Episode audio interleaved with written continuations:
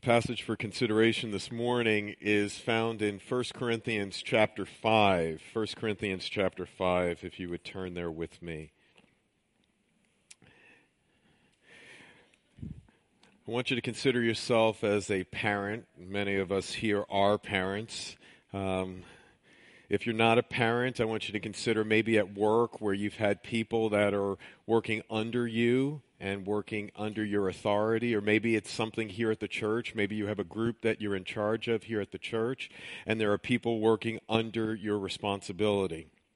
And I want you to think about bringing somebody into that group that you initially welcomed in, like welcoming them into your family. You had them at your table to eat with you. Uh, they fellowship with you. You conversed with them. You had a relationship with them, and it was deep and intimate. You know, like a, a, a friend of my child. And you bring them into your home, and you take them in. We take them on vacations at times, and you do various things to invite this person into your family. Now, what happens if, whether it's a family or wor- at work, that you start to notice that the children or the employees start to act in dishonoring ways to you? You start to notice that they start acting disrespectfully. They start to challenge you. They start to undermine your authority. And it's like, well, where is this coming from? And then you start to notice that they are not only devaluing you and disrespecting you, but they're starting to speak and act in ways that you had never imagined that your child or this employee has ever done before. And it's like, where is this coming from? And you can trace the genesis back, perhaps, to the introduction of this person into your midst. And as a parent, what you would probably think about doing is telling your child that you need to sever your relationship with this person because this person, bad company, corrupts good morals. We see that in 1 Corinthians chapter 15. That oftentimes when you bring people into your midst, they're going to teach you things. You're going to act in ways that are like the people that are around you. So as a parent, we may oftentimes say to them, no, you cannot be with this person any longer. And you try to draw a line with your child. Or maybe it's in a business environment and you have somebody that's been brought into your midst and you recognize that this person is not a good fit and you look to sever them from that relationship. That makes it a little bit easier when it's a child, uh, a child's friend or an employee. It makes it much harder when it's one of your own children. Let's think about the situation where it is your child. And your child who you've, who you've raised, your child who you've brought into the family, either by birth or adoption or whatever way, but now this child is having a reaction and is acting in a way that is impacting the rest of the group. See, to sever ties with a family friend is one thing. To sever ties with an employee is another thing.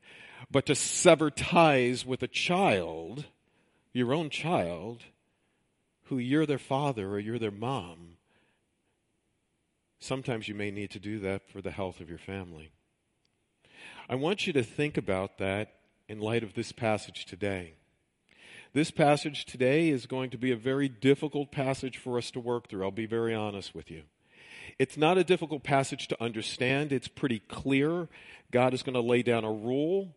He is going to give a reason behind that rule, and He's going to tell you how you relate in relationship with other people.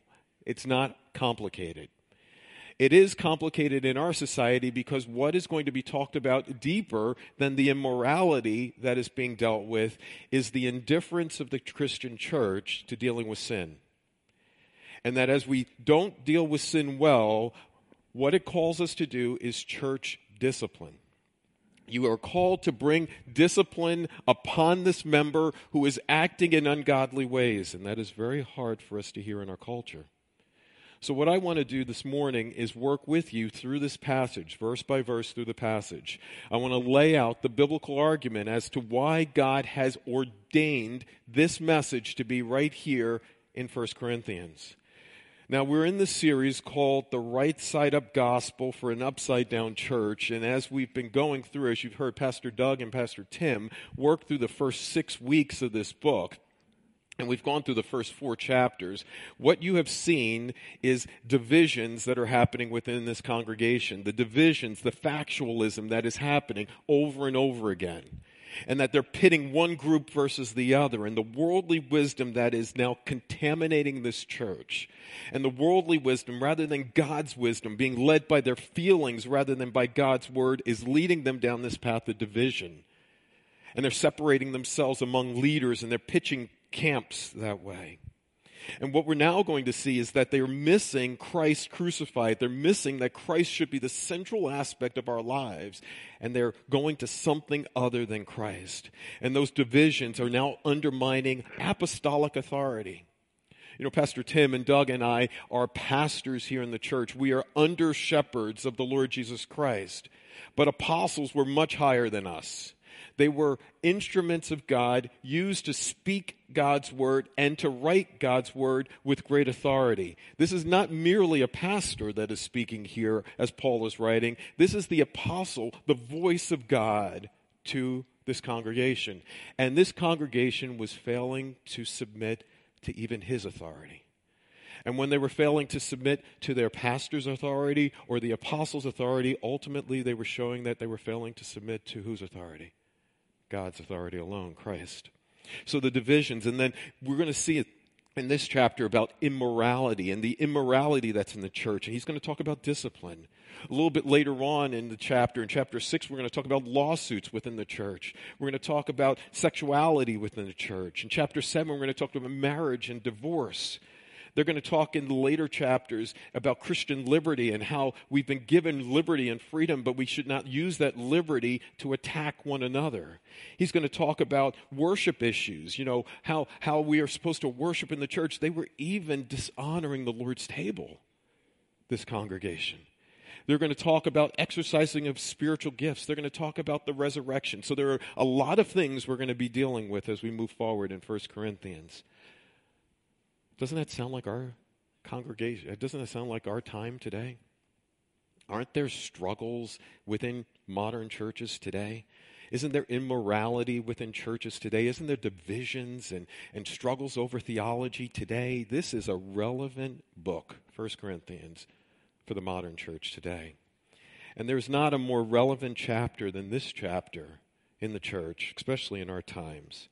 So, would you read with me here as we look at 1 Corinthians chapter 5. It is actually reported that there is sexual immorality among you, and of a kind that is not tolerated even among the pagans. For a man has his father's wife, and you are arrogant. Ought you rather not to have mourned? Let him who has done this be removed from among you.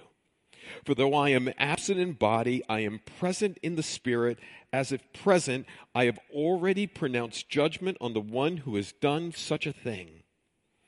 When you are assembled in the name of our Lord Jesus, and my spirit is present with the power of our Lord Jesus, you are to deliver this man to Satan for the destruction of his flesh, so that his spirit may be saved in the day of the Lord. Your boasting is not good. Do you not know that a little leaven leavens the whole lump? Cleanse out the old leaven, that you may be a new lump, as you really are unleavened. For Christ, our Passover lamb, is sacrificed. Let us therefore celebrate the festival, not with old leaven, the leaven of malice and evil, but with the unleavened bread of sincerity and truth. For I write to you in my letter not to associate with sexually immoral people. Not at all meaning the sexually immoral of this world, or the greedy, or the swindlers, or the idolaters, since then you would need to go out of the world. But now I am writing to you not to associate with anyone who bears the name of brother if he's guilty of sexual immorality or greed or is an idolater, reviler, drunkard, or swindler, not even to eat with such a one. For what have I to do with judging outsiders? Is it not those inside the church whom you are to judge? God judges those outside. Purge the evil person from among you. This is the word of the Lord. Would you pray with me? So, Father, as we um, get this opportunity to read your word and to hear your word spoken. Lord, I pray that we would hear it as coming from your Son to us. Help us to hear the call for, for purity. Help us to hear the call for uh, reconciliation. Help us to hear the call for holiness in our lives and holiness in this congregation. Help us to be led not by the world's counsel, but your counsel. Help us to see the gospel coming forward in our lives, Lord. Help us to honor your Son. Help us to be built by your Spirit. Help us to come together, one together and one to another. And help us to be filled Help us to reflect what it means to be a believer to this lost and dying world. Help us to be a light on the hill. Help us to be the salt. Help us to be the light. And help us to be a beacon of truth today. Father, help us to put our, our own feelings aside. Help us to be led by your truth. In Jesus' name we pray. Amen. Amen. Uh, so this morning I would like to consider three principles or three points. The first is rules, the second is relationships, and the third, I'm sorry, first is rules, second is reasons, third is relationships. Rules, reasons, relationship. The rules are going to take up verses 1 through 5. And Paul is going to start by telling you that there's a problem in this church. You heard it already. He says, It is actually reported that there is sexual immorality among you. He's, he's shocked. He's appalled. He is saying that within this church that is, that's got this pride issue, right? He's been talking about arrogance and pride. You think you've got it all together, Paul is saying. That Paul is saying that in your arrogance, you're allowing this sexual immorality in your church. It's appalling.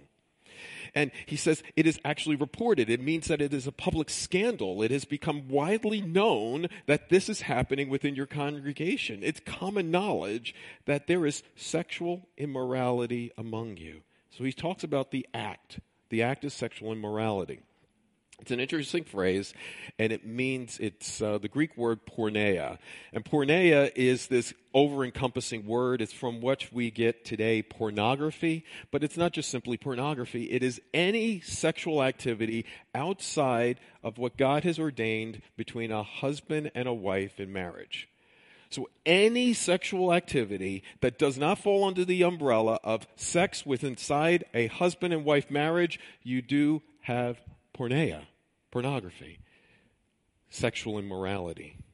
And what Paul is saying here is that the particular sexual immorality is, is of such a kind that it is not even tolerated among the pagans which is interesting that if you know anything about Corinth, Corinth is this divisive city and all the factualism, and you could see that the world is now impacting the Corinthian church.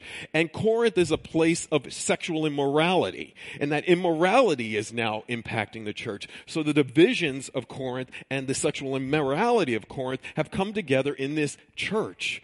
And Paul is saying, I can't even understand this that is now becoming public knowledge. But, but this particular sin, a porneia, is of such a kind that it is not even tolerated among the heathens. It's not even tolerated out in the world.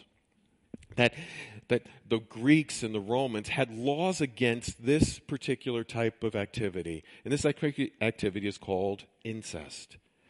That this man is having his father's wife now, the commentators are a little divided on this whether that this man is actually having sexual relations with his mother, which is probably not happening, or he is having sexual relations with his stepmother, which is probably more likely. And the question is whether his father is alive or not. We do not know. The question is whether his father has been divorced from this woman or not. We do not know. But we do know that this man has chosen to have a relationship with his father's wife. And that the world even looks at that and says that is filthy and disgusting. Doesn't sound like our day today?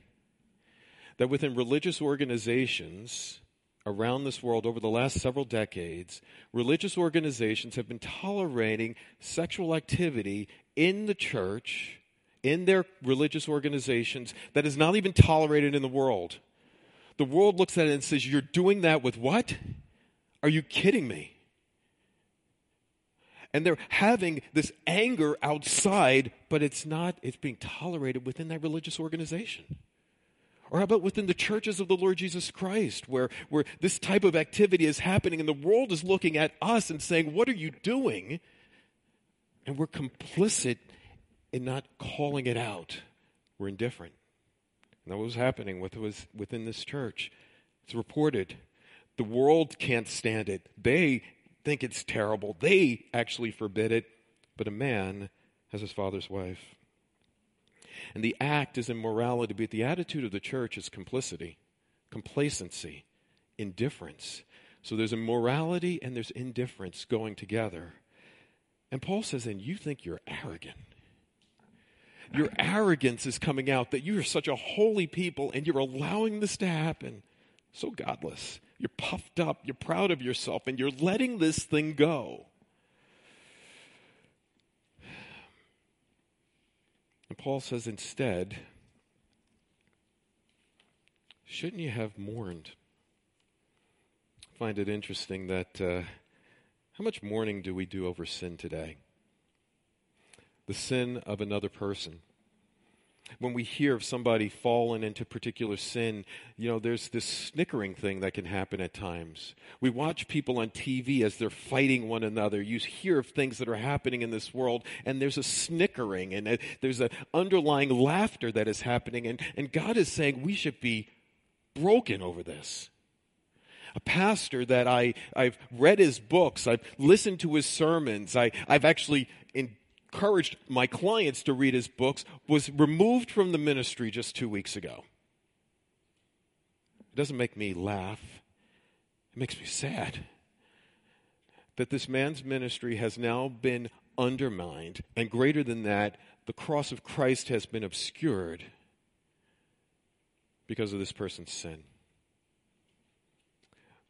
And Paul says here at verse 2 let him who has done this be removed from among you. So, Paul begins by talking about the problem. The problem is this there's an act that is happening within this church, and there's an attitude of indifference, complacency. And Paul now talks about the procedure that has to happen, rule. Here's the procedure, verse 3 church discipline. For though absent in the body, I am present in spirit as if present. I have already pronounced judgment on the one who's done such a thing. So, Paul, in his apostolic judgment, has heard this person, has heard this person has failed to follow uh, right authority, has continued in this relationship. I should say this when it says he has his father's wife, this is not just a one time act. The Greek behind it is that this is continual, this is habitual, this is unyielding. He is continuing to act in this way. He is not submitting to authority. And Paul says he must be removed. And by his own apostolic judgment, Paul says, I have already judged this person. Who is Paul to think that he can do this? You remember, Paul is their spiritual father. You remember at the end of chapter 4 Paul says that I'm your spiritual father. You were birthed. This church was birthed out of me. That God had given me the opportunity to see you grow. You're my spiritual children. And as a, as a parent, he, he loves them. As a parent, he has trained them. As a parent, he has admonished them. As a parent, he has set an example for them. And as a parent, he is disciplining them. Paul is the spiritual parent, and he is calling his children together and he says, Here's what we need to do about this wayward member. So, Paul, in his apostolic judgment, lays down the authority, but it's not just his apostolic judgment or authority. He says, This is Christ. He says, verse 4 When you are assembled in the name of our Lord Jesus, and my spirit is present, not that Paul is omnipresent, it was just the fact that, you know what, I am here with you in this congregation, I birthed you when my spirit is present in the power of our Lord Jesus Christ. So the authority to do this is coming from Christ. It has now been placed here in the hands of the apostles, and now it is being placed in your hands as a church. That if you were going to honor the Savior and model him in this world, you must exercise some loving authority with this man. He goes on from the apostolic to judgment to the church's judgment. He says, When you are assembled, when you get together as a congregation, in the name of Christ, we come together today in the Lord Jesus Christ. In the power of the Lord Jesus Christ, under his authority, here's the action. You are to deliver this man to whom? Satan. For the destruction of his flesh. If there is not a more controversial term than this line in this culture, if there's not a more controversial time in that passage for a modern church, is to hear that I am delivering this person over to Satan.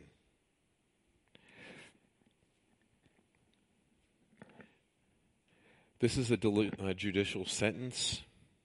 It means that you're removing the blessings that this person has. You're trying to protect the fellowship that is here. And by delivering him to Satan, you are saying that you are no longer welcome in the fellowship of the church. And in essence, you are put out into the world. And the world is Satan's realm. God, why would you do that?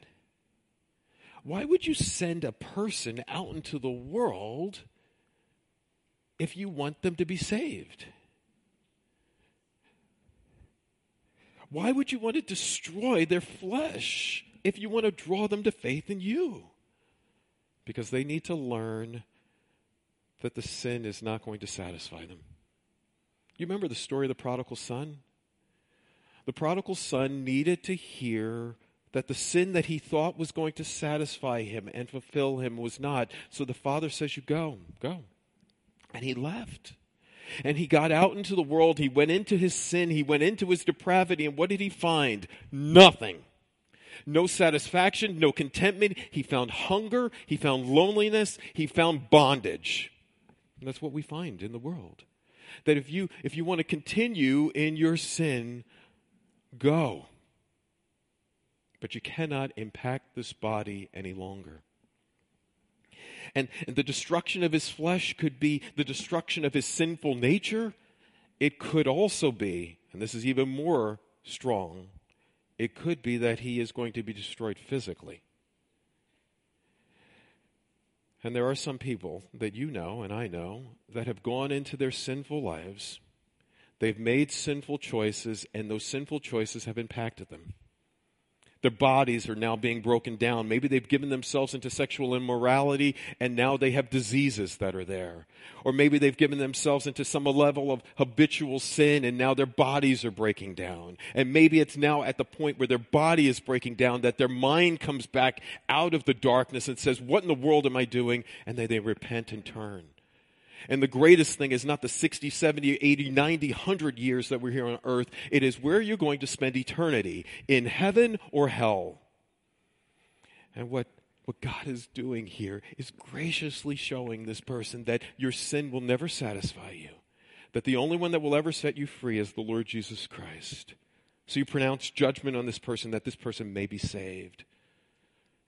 So, what's the rule? The rule is that there's an act, there's a problem that is happening within this church immorality. There's an attitude within the church, there is indifference within this church community. What's the procedure? Under the authority of Christ, you are to, the action is you must remove this person from your fellowship. What does that mean? That the person can't come? Some churches it means that you cannot come to the fellowship any longer. In most churches that even practice this, it is about the fact that you've been removed from membership and you are no longer allowed to teach in our church and you're no longer allowed to take the Lord's table. Whatever it is, it is very clear to this person that you have been put into another category because of your unrepentant unwillingness to change. That leads to the reason. Why the rule? Okay, I've got the rule, but why the reason? And he says in verse 6 here's the reason. Your boasting is, is not good. Do you not know that a little leaven leavens the whole lump? Cleanse out the old leaven, that you may be a new lump. So he starts by talking about this. Here's a reason. He goes back to the Old Testament. For those of you that are familiar, remember when the Israelites were in bondage in Israel, in Egypt. And, and God had given all of these miraculous things to tell Pharaoh to let my people go. And Pharaoh continued to argue and say, no, no, no. So this final judgment is the judgment that is going to happen on the night of Passover. And what the Egyptians, the Israelites are called to do is to take a lamb, kill it, put its blood over the doorpost, and that any family where there is blood over the doorpost, the angel of death would what? Pass over that home. Where there is no blood, the firstborn will die. It's a horrific judgment. Horrific. But now what happens is this that celebration, which set those people free in Egypt, are now setting them free, and now they are able to go off in freedom. And then every year, the Israelites are called to do what? To celebrate the Passover. And the Passover was symbolic of what? The Lord Jesus Christ. That, that as I put myself under his blood, Christ passed, God the Father passed over my, me. I don't have to bear my sin any longer. I don't have to bear the wrath any longer. There is no condemnation for those who were under the blood of the Lord Jesus Christ. And so now, now Paul is saying, I want you to think about this because in that Passover celebration, you needed to remove leaven out of your midst. Leaven was a kind of yeast or whatever. And they were supposed to remove this symbolically during this Passover celebration. And Paul is saying here, this leaven, the old leaven, you're supposed to remove it. Because leaven had this way of, when it got into a dough mix, it spread. It infiltrated the whole mix. So you remove the leaven out of the dough. So he's using the symbolism that is right there in the Passover of remove sin or it's going to spread. If you do not deal with unrepentant, unwilling sin, it is going to spread from the person to the community. So you must remove it. So he begins by saying the reason is that you need to cleanse yourself. Clean out the leaven or the sin in your life. But then he gives a second reason. He says, I need you to continue in Christ. It's not just cleansing out sin. I need you to continue in Christ. Look here in verse 7. It says, as you, verse 6, it says, as you are a, I'm sorry, verse 7, as you are really an unleavened, meaning you have been set free with a new life, total freedom. You've been eliminated from sin. You have a new life of freedom within you. For Christ, our Passover lamb, has been sacrificed for you. I stand under the blood of Christ. I stand under his mercy and his grace. I need to continue to live under his grace. So I have been cleansed from my sin, and now I live under his grace. I continue in him. So you the reason why we clean out this lump is and we clean out this situation is because sin is residing here and it will spread. You need to cleanse it out. And then you also need to continue under Him. But the third reason He gave is I want you to celebrate what Christ has done for you. He says, verse 8, let us therefore celebrate the festival. Not with the old leaven, the leaven of malice and evil, but with the unleavened bread of sincerity and truth. There is something about worship that deals with sin in our lives. See, that when we are really worshiping Christ, when, when Christ becomes exalted in your life and in my life, sin starts to diminish. The desire for sin starts to lose its grip in my life and in your life. So, Paul is arguing here that there's a particular rule that has been broken. He says that you must deal with this rule in a particular way, and then he tells you the reason cleansing, continuing, and then celebrating. And then Paul ends this section by talking about relationships. He talks about the different relationships that we have. he says this in verse 9. He says, I wrote to you in my letter not to associate with the sexually immoral people. Paul apparently had written a previous letter to 1 Corinthians. So we have 1 Corinthians 1, um, 1 Corinthians and 2 Corinthians, but apparently there was a letter prior to 1 Corinthians, and he was dealing with this issue of sexual immorality. And as he's dealing with this issue of sexual immorality, he says, I don't want you to associate with those that are sexually immoral. Great.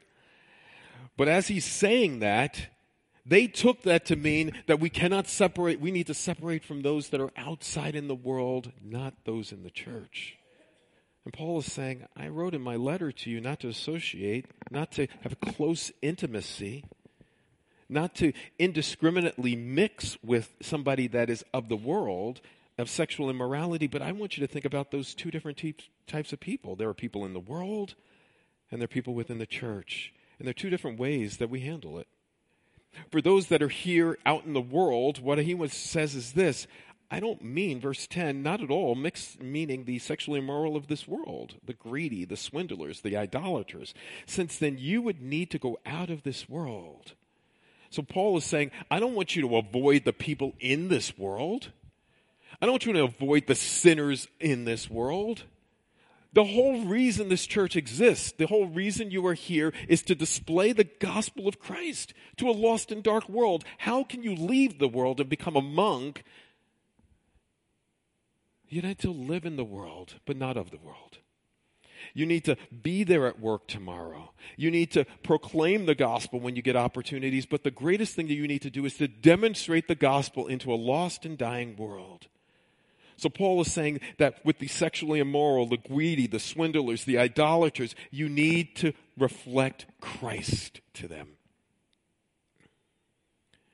Don't leave that world. Jesus said, You're in the world and not of it. You're witnesses of Christ. Don't misinterpret Paul's statement. He didn't say withdraw from contact with the unsaved. We need to be living witnesses in this world. Are you doing that this morning? But Paul says there's a different procedure when we're talking about somebody who claims faith in Christ. For the non believer that is here, we have you, we want to connect with you, we want to reflect Christ to you.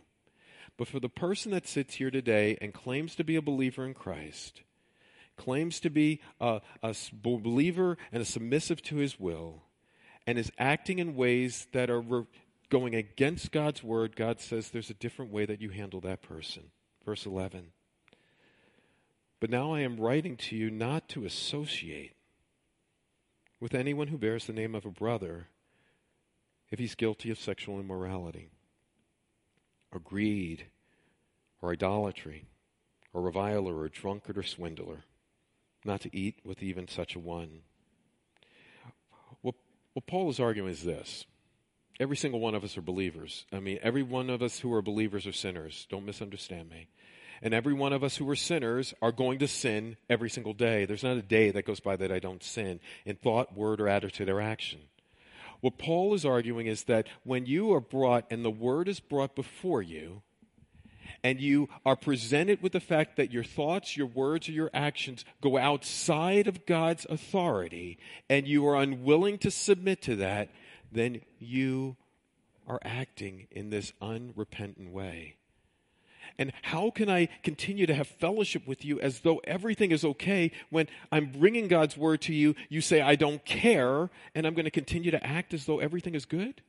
I can't do that. It's not loving. And if I go down the path of complacency or indifference, I'm telling you that what you're doing is okay. You can't do that. We, you wouldn't do that in your own family. You wouldn't do that in your work environment. Why should we do that in the church of the Lord Jesus Christ? So the rule is the rule is that we need to deal with sin, unrepentant sin in our lives. The reason is because God has called you to be holy. He wants to cleanse you. He wants you to continue under the blood of the Lord Jesus Christ. And He wants you to celebrate Christ. And that we do that by living in a way out in the world that we reflect Him, by proclaiming His gospel and demonstrating His gospel. And we do the same thing for other believers. We proclaim the gospel and we demonstrate the gospel, but we call this person to purity. Paul ends this section here and he says this Don't even eat with such a one.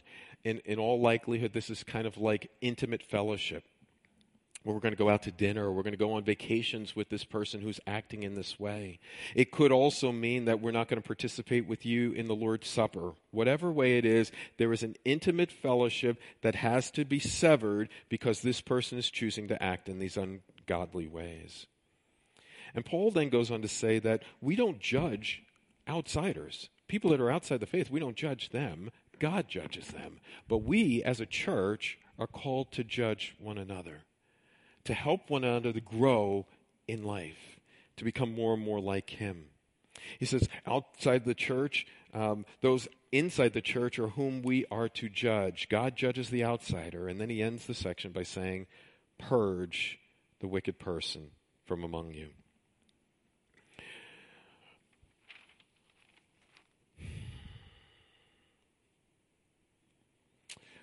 Sin is deep. Sin is deceptive. Sin is destructive. Every struggle that has happened in this earth is a byproduct of human sin. Every broken relationship, every cancer, every tsunami, every tornado, every death, is a byproduct of human sin. And if we do not deal with sin well and quickly, it will spread like a cancer. It's like a malignancy, like a parasite. It just sucks life. And God calls us to live in holiness, live in accountability. Why is this word so hard for us to hear today? Tim Keller's interesting. Tim Keller says that there are two elements that we struggle with today. He calls the first one moral individualism, and the second one is expressive individualism. In his moral individualism, he says that I'm only responsible for me. I'm not responsible for anyone else or what anyone else does. How many times have you heard that today? But then he talks about expressive individualism. I decide for myself what is right and wrong. I define right and wrong. And my circumstances, I'm going to mold my circumstances to my belief of what is right and wrong. And Keller's argument was this if you combine those two together, that I'm only responsible for myself, I am under no other authority, and that I make the law and the standard, you will not have somebody that will call somebody into account for what is happening here. It's not my problem. They're doing it, but I wouldn't do it. I don't need to get involved. I don't need to confront. But, church, I need you to hear that you are a corporate body. The reason why Jesus Christ called his church a family, he called them a building, he called them a temple, is because we are all together unified as one body that there are thumbs and there are fingers and there are eyes and there are ears that are all part of this community of believers. And if one part is hurting, all of us should be trying to help that part that is hurting. So I want to close with this. Our church is supposed to display God's honor and God's holiness.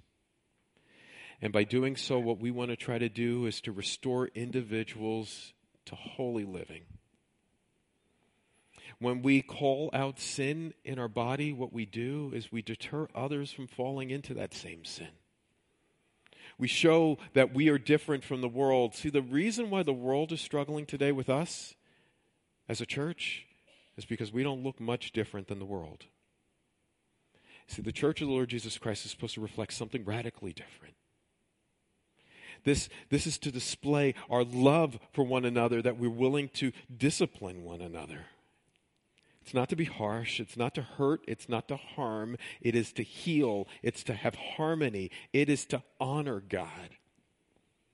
One person put it this way said this The world is waiting to see such a church that takes sin so seriously, which enjoys forgiveness so completely, which in its gatherings has the awesome sense of God's immediate presence to bless, to shape, and to transform people, and to love and involves itself with the people of this world in costly, compassionate service. See, we're called to reflect the gospel. The gospel is supposed to transform people's lives. And if we're not living transformed lives in this community, we're not going to have the ability to reflect him out in that community. So, Paul is a parent who admonishes his child. Paul is a parent who loves his children. Paul is a parent that urges his children and sets an example for his children. But Paul is a parent that knows that at times he's going to have to discipline his children. There are going to be some here that's this morning who have never trusted in the Lord Jesus Christ. And as I said earlier, there's heaven and hell that waits. The sins of this world seem like they are going to satisfy you, but I will tell you they will leave you hungry, lonely, and enslaved. And in the end, if you do not turn from it, you will have to stand before that Christ who came first as a Savior. He will stand second as a judge. I pray you don't. For the believers in the Lord Jesus Christ, we are here for one reason to reflect Him to a lost and dying world. I'm asking you, do you do that in your families? Do you do that in your work? Do we do that in this community? The rule is there, the reason is there, the relationships are there, but greater than that, it is the Christ that is there for you. Are you standing under his blood? And are you reflecting him? So, Father, we thank you.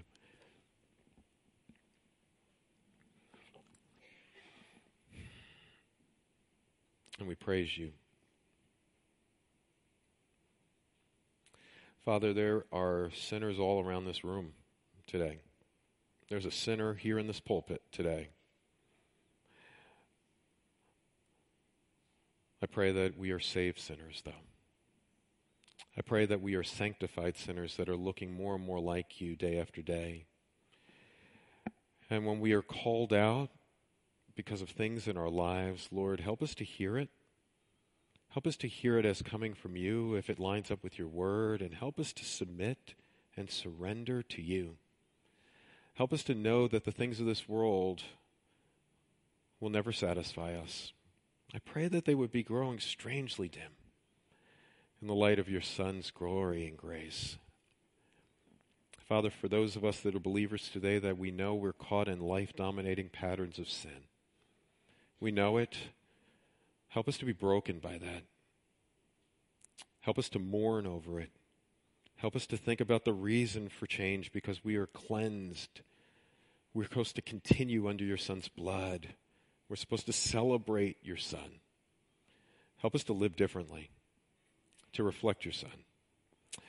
Father, we recognize all of that happens because your Holy Spirit who convicts sinners to come to repentance, who regenerates sinners to become believers, and who transforms believers to look more like your Son. So I pray your Holy Spirit would spread his power today in Jesus' matchless name we pray.